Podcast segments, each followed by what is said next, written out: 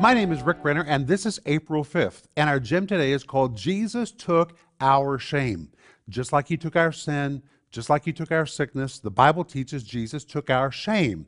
And our scripture is Hebrews chapter 12, verse 2, where the Bible says He endured the cross, despising the shame. And I want to read to you from Sparkling Gems number 2 about what this word shame means.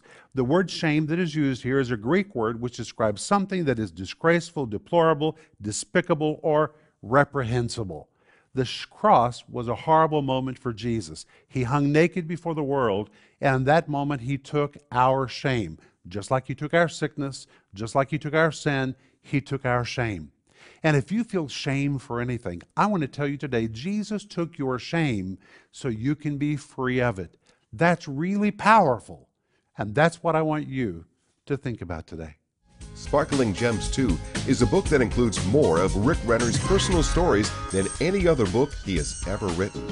The rich teaching from the Word of God, along with Greek word studies, in this 365 day devotional makes it a must read.